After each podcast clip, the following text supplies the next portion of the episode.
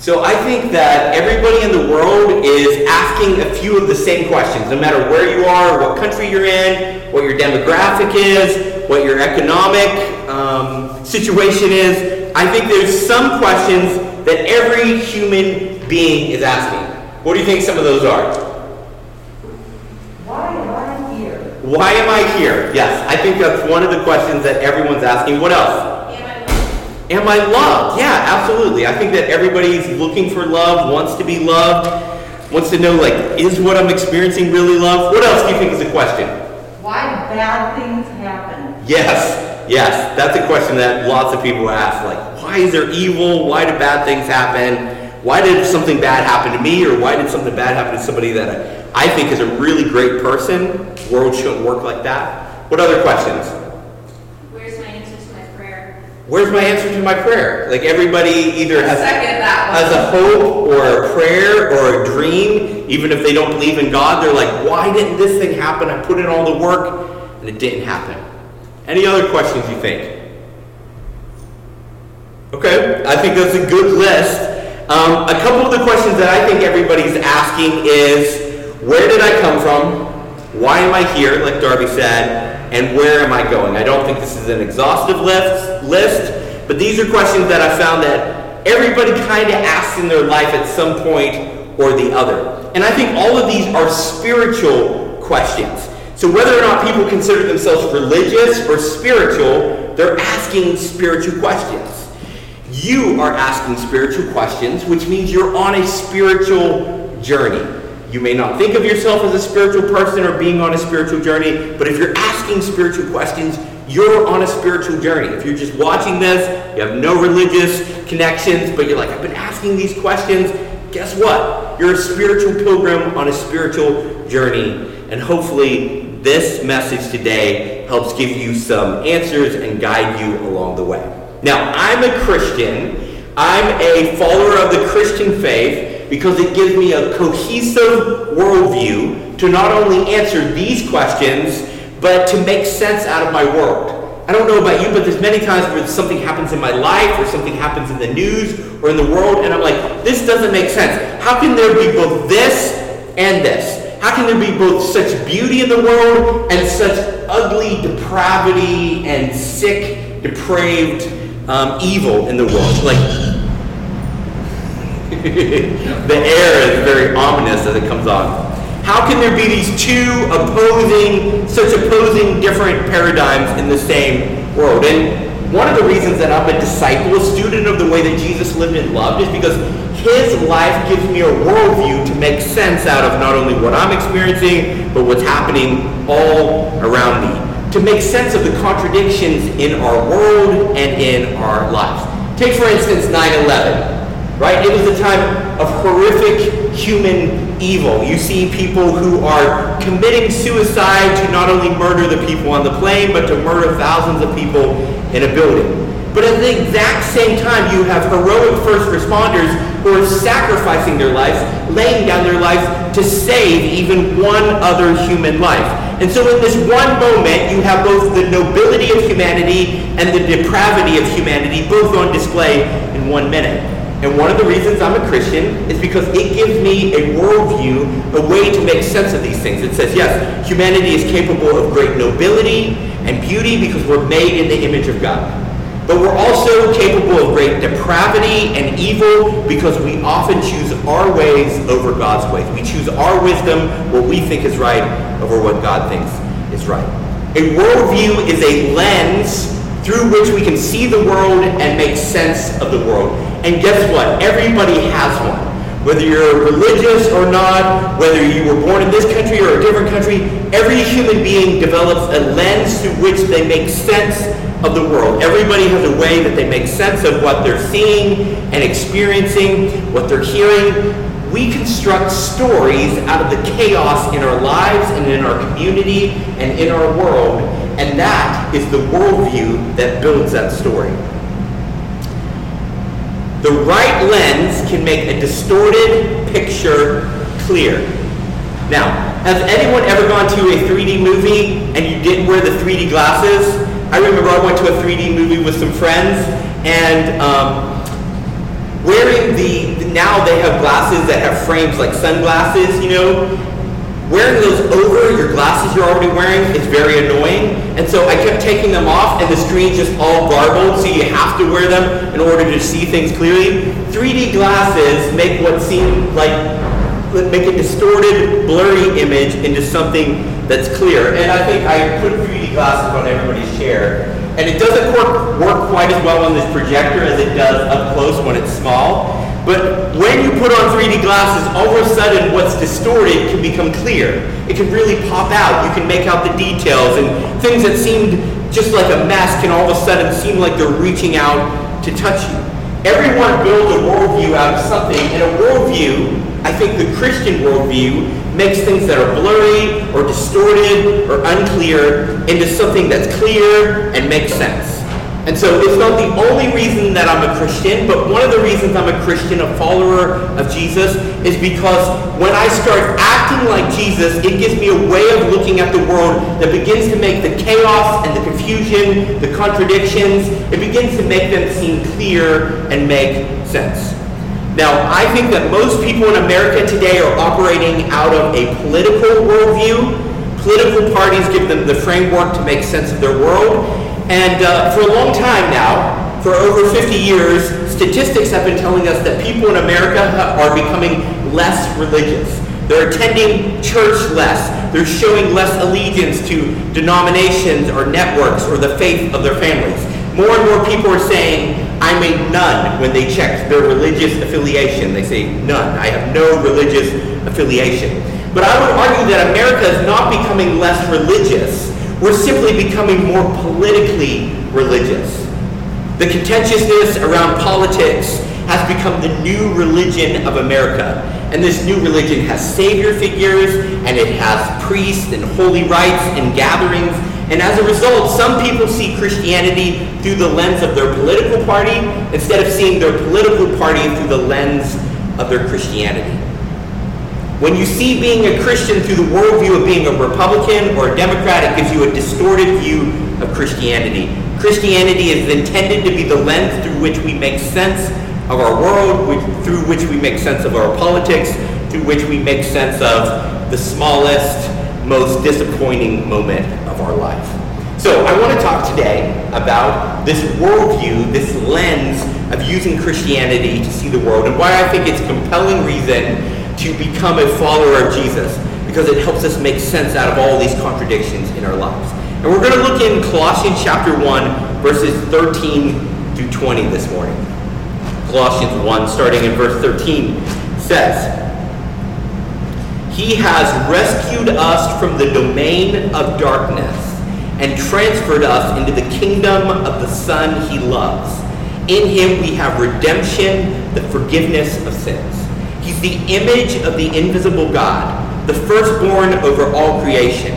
For everything was created by him in heaven and on earth, the visible things and the invisible things, whether thrones or dominions or rulers or authorities, all things have been created through him and have been created for him. He is before all things, and by him all things hold together. He is also the head of the body of the church. He is the beginning, the firstborn from the dead, so that he might come to have first place in everything. For God was pleased to have all his fullness dwell in him, and through him to reconcile everything to himself, whether things on earth or things in heaven, by making peace through the blood shed on the cross. According to the Christian faith, Earth is a cosmic battleground in the middle of a war between good and evil, between the kingdom of heaven and the dominion of darkness. We see this right here in verse 13. He says, Hey, you guys were in the domain of darkness, the dominion of darkness. You belong to this dark empire, and you've been rescued from that and brought into the kingdom of God. And so one of the reasons that I'm a Christian, a disciple, a student of the ways of Jesus, is because it changes the way that I look at the world. No longer am I like, man, there's this happening and this happening. There's good happening and there's bad happening. What's going on? All of a sudden I look at the world differently. I look at my life differently and I say, there is an unseen war happening and I see some of the casualties and the results of that war, but I'm not privy to everything that's happening.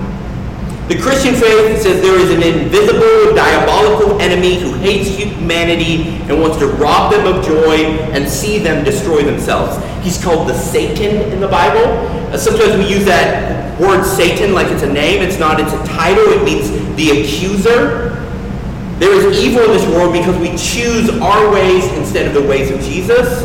But there is also evil in this world because there is a sinister mastermind at work to unravel humanity there is evil, right? There are times when we were driving to church this morning and uh, I was backing out of our street and somebody was coming along the street and I can't see because of the way the bushes are there. And so he beeped to let me know he was back there and then drove around. And I said, he should have stopped and let me out. How dare he just beep? And I, I ranted for a few minutes about how bad this driver was. He was from New Jersey, you know, New Jersey drivers, right? Um, Darby goes, you know, he, he beeped he did something nice. He didn't hit you. You know, like, why are you getting so upset? So I responded poorly. That's evil. That's not a good thing, right? That's not a great way to start your day when you're coming to talk about Jesus and worship Jesus. But then there's a whole different level of evil where there are concentration camps in Germany where people by the thousands and tens of thousands were executed. There are suicide bombers that walk into a market full of families and blow themselves up and the people there. There's evil in the world, and then there's a level of evil that only makes sense if there's an invisible enemy who hates humanity and is working to make us destroy ourselves. Once you begin to see the world through this Christian lens of the earth being a battlefield, seeing your life as a battlefield, between the kingdom of God and the dominion of darkness, a lot of things that didn't make sense start to make sense. A lot of the things where you say, man, what is going on? This world is chaos and makes no sense. You say, oh, it's a battlefield. Battlefields are chaotic. There's good at play here and there's evil at play here. The evil and injust, injustice and even the disappointments begin to make sense. There's a story in the Old Testament about Daniel. Daniel was a Jewish young man, and the whole nation of Israel was captured by Babylon. And they went around and they said, Who's good looking? We're going to take them back to Babylon with us. Who's smart? We're going to take them back to Babylon with us. We don't want your ugly people. We don't want your dumb people. We want your good looking, smart people. And so they took this young man and some of his friends uh, back to Babylon and they began to teach them the ways of the Babylonian Empire, but they remained faithful to Yahweh, the one true God. And so Daniel is uh, serving in the Babylonian court, and he's been praying back for his nation Israel and for Jerusalem. And in the midst of all this praying, there's a story in Daniel chapter 10, verses 12 through 13. This angel comes to Daniel and he says, Do not be afraid, Daniel. Since the first day that you set your mind to gain understanding and to humble yourself before your God, your words were heard and I have come in response to them. But the prince of the Persian kingdom resisted me 21 days. But then Michael, one of my chief princes, came to help me because I was detained there with the king of Persia. And we could get sidetracked trying to read a whole bunch into this about like, man, what does this mean about angels and demons and about the spiritual war all around us? We don't know. But we know this. This angel comes to Daniel and says, God heard you as soon as you prayed. He acted as soon as you prayed, he sent me. But he says, I've been in the spiritual battle against evil, demonic, dark forces, and so I've been delayed getting there. So he's like, I'm sorry. God sent me at once because he heard you immediately, but there's been a war going on. So I'm sorry that there was a slight delay between me getting there. I think sometimes God immediately acts to answer our humble prayer, but the delivery, delivery is delayed because we live on a war-torn planet. I complain, uh, I ordered something from Amazon and it was like, it's going to get there in one day. And uh, I came home late last night and uh, I was like, my package isn't on my door. They said one day, you know? I was like, how dare you, Amazon? And they sent me a message and they say, your package has been delayed. It's going to get there tomorrow. I'm like, okay, that makes sense. COVID, there's things going on. They don't always have to get it here in 24 hours. If we lived in a war-torn country, think about if we lived in Syria or something, where there's just been wars for years and years and years and chaos, and we were like, oh man, my letter didn't get here in 24 hours. How dare it? You know, you'd be like, oh, there's a war going on. the postage is going to be delayed a little bit. Sometimes when we pray, there's a delay, not because God hasn't heard us or that he doesn't care. It's because all around our prayer is a spiritual war and fighting has delayed the result. We often blame God instead of considering the fight that spiritual forces are waging in order to carry out his command to meet our request. Many times I blame God when my blessing is out for delivery. See, when I pray, I'm engaging in cosmic war. I'm sending coded messages across enemy lines. I am moving spiritual forces on an invisible war map. This lens not only changes the way I think about prayer, it changes the way I think about the smallest thing that I do in my life, the smallest thing I say, the smallest thing I think, the smallest action I take. Jeff Christopherson was a church planter in Canada, and uh, I really like him. I took some of his classes on church planting, and he's written a couple books, and uh, really cool guy to sit down with. And um, he has this great quote. He, he opened one of the trainings I was in like this. He says, Everything we do either builds the dominion of darkness or it builds the kingdom of God. How are you spending your days? And I was like, dang, I could walk away right now and be challenged the rest of my life, right? Everything we do either builds the kingdom of God or the kingdom of darkness. Everything you think and say and do has a spiritual effect. Are we contributing to the dominion of darkness or are we contributing to the kingdom of God? If everything is spiritual, then everything matters. A Christian worldview makes your most mundane moments matter. C.S. Lewis, the atheist who turned Christian, said, A man who is eating or lying with his wife or preparing to go to sleep in humility, thankfulness, and temperance is by Christian standards in an infinitely higher state than one who is listening to Bach or reading Plato in a state of pride.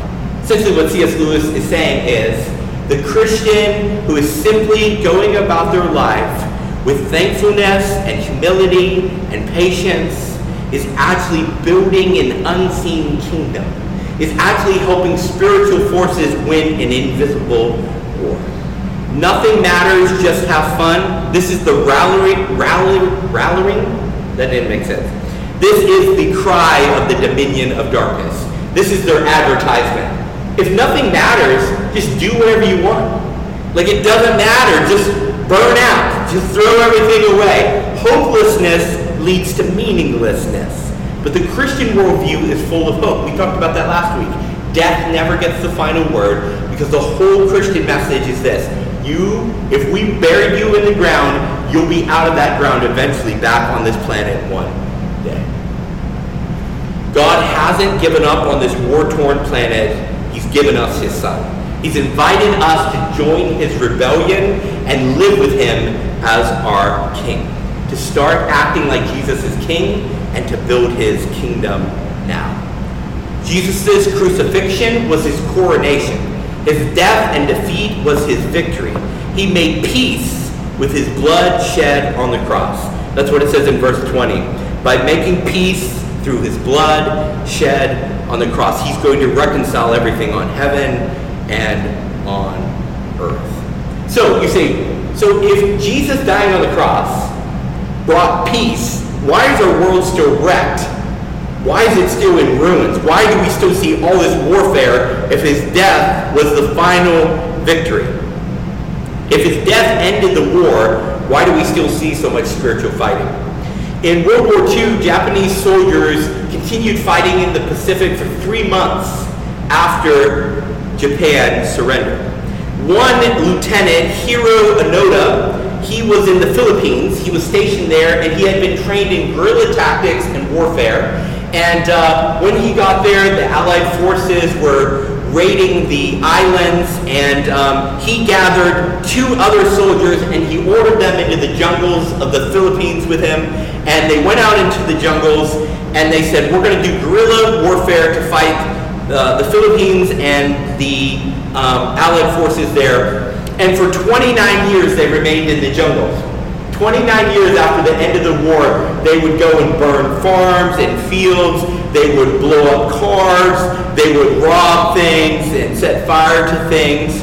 And so the Allied forces are like, we need to let these Japanese soldiers know the war is over. They don't have to fight anymore. So they flew planes over the jungle and dropped pamphlets in Japanese that said, the war is over, your country has surrendered, fighting has stopped. They said, this is propaganda, we can't believe it. And they threw it out. So one of the soldiers, eventually after a couple wars of this, years of this, he said, these pamphlets have to be true. Because then they started dropping letters from their own family, and the family are like, listen, son, listen, um, you know, brother, listen, grandson, the war is over. You, no one's making us say this. There's no reason to keep fighting. And so one of them walked out of the jungle and surrendered, and he said, look, there's two more guys in there, and they're never going to surrender. They're going to keep going. And so they kept burning things and blowing things up, and then one of them was actually killed. But Hiro uh, Onoda continued to fight. As alone in the jungle, he continued to burn things and set things on fire, fight the police, and refused to come out of the jungle. Well, in the 70s, there was a Japanese young man who heard about this guy, and he said, I want to find him. So he went to the Philippines, he marched through the jungles until he found the guy, and he did an interview with him. And he's like, look, I'm from Japan. The war's been over forever. Like, this is what Japan looks like today. It's a whole different place. You don't have to fight anymore. And the soldier says, I'm not going to surrender until my commanding officer tells me the war is over. So he went back to the Japanese government, and he's like, this guy's not going to give up unless we find his commanding officer. So the Japanese military did, went through their records, and his, this guy's commanding officer had survived the war, he was still alive, and he was now working in a bookstore. So they went to him and they said, hey, we're going to make you a new uniform, put this uniform on, we're going to fly you to the Philippines, we're going to march you to the edge of the jungle, and we need you to order your soldier in the jungles to stand down. So they, he goes out there, um, he calls out to him, the guy comes out of the jungle, he's still in his military uniform, all tattered, he still has his sword and his gun, and uh, he finally surrenders. And uh, we've got a picture of him walking out of the jungle here, he's in front. After 29 years of fighting a war that was over. There were people whose crops were burned and vehicles were destroyed and stuff was stolen because he was still fighting a war that didn't matter anymore. There are dark forces that are desperate and delusional despite being defeated who are still at work in this world. Jesus on the cross ended the war, but the fighting continues until he finally reigns as king. So, at the beginning, I said there's three questions that everyone is asking. How does the Christian worldview answer these questions? How does it provide a lens to answer these questions? Where did I come from? Verse 16 says, We were created by, or we were created by the Son. We come from God. A Trinitarian community of love, the Father, Son, and the Holy Spirit created us not because they were like, man, we need some servants. We need some people who do stuff for us. No, they said, we have such a loving relationship. It's too good to keep to ourselves. Let's create other beings who share in our goodness. Why am I here? Verse 16 also says, you were not only created by the Son, you were created for the Son. Now, this isn't an idea we were created to be like, hey, you better do this for me, but rather you were created to have a relationship with the Son, to know Him, and to live in community with Him. And finally, where am I going? Verse 20 says, to be with the Son. Through Him, He's going to reconcile everything to himself, whether things on earth or things on heaven. Essentially, reconcile sounds so formal, it sounds so like an accounting term. But essentially, what it's saying is God is going to draw people far away from Him close. Where are you going? Close to God. And some people are really going to love being close to God, and for some people, it's going to be horrible because they've spent their whole life running away from Him. You were created out of a self-giving community of love. Created for a God who wants to know you and be known by you, who wants to share his goodness with you and his love. We exist to know and enjoy God forever. The Westminster Catechism, which was a, a statement of faith for churches that just said, this is what we believe. This is what we're about. This is what it means to be Christian. It defines the role of humankind like this know God and enjoy Him forever. I think sometimes as churches we talk a lot about knowing God and learning about God, but we don't often talk about enjoying Him. That's what we exist for, to know God and enjoy Him. Not just know about Him, but to actually enjoy Him. We're students of the way Jesus lived and loved, but we don't work for His love, we work from His love. We were created out of love. We study and model his behavior because we want to know him and be like him, and we want to enjoy him. The promise of the Christian worldview is the marriage of heaven and earth, God and mankind living and working together for eternity. This is where you are from, this is why you are here, and this is where you are going. I think that the Christian worldview provides the most compelling answers to these questions against any religion, against any belief system, against any theory on the planet. So, as we come to the end, what lenses are you wearing? What are the lenses through which you look at the world? Might I suggest that the Christian worldview is the best worldview at giving you good answers to the contradictions we see in ourselves, in our community, in our city, and in our world. Don't stop praying that's the second thing. Because there are spiritual beings fighting a hard battle to see God's good carried out in your life. We don't always know. We're like, God, I, I prayed, and where are you? And we don't always see all the spiritual conflict that surrounds our prayer because we don't know it. But by saying words and God acting on behalf of our request, we're upending spiritual foundations and strongholds, and things are breaking in an unseen world all around us. Finally, stop building darkness, stop building the kingdom. I forget sometimes how powerful words are, how powerful actions are, how powerful thoughts are, and how so many times I'm building into the dominion of darkness rather than building the kingdom of God. And sometimes that can seem overwhelming. But the good news is, we, at any time we can repent. Repent just means change direction and say, hey, I've been building this building, I should be building this building.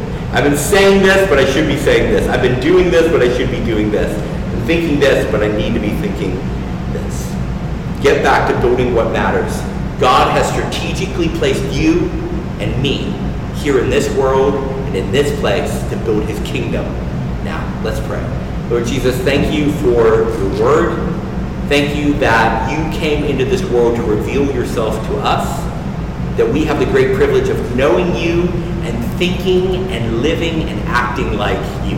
Thank you for giving us your view of the world. Forgive us for so often settling for a weak worldview that doesn't really give us the satisfying answers that we want to the world's deepest problems. Show us how sufficient your view of the world is to answer the deepest longings and questions.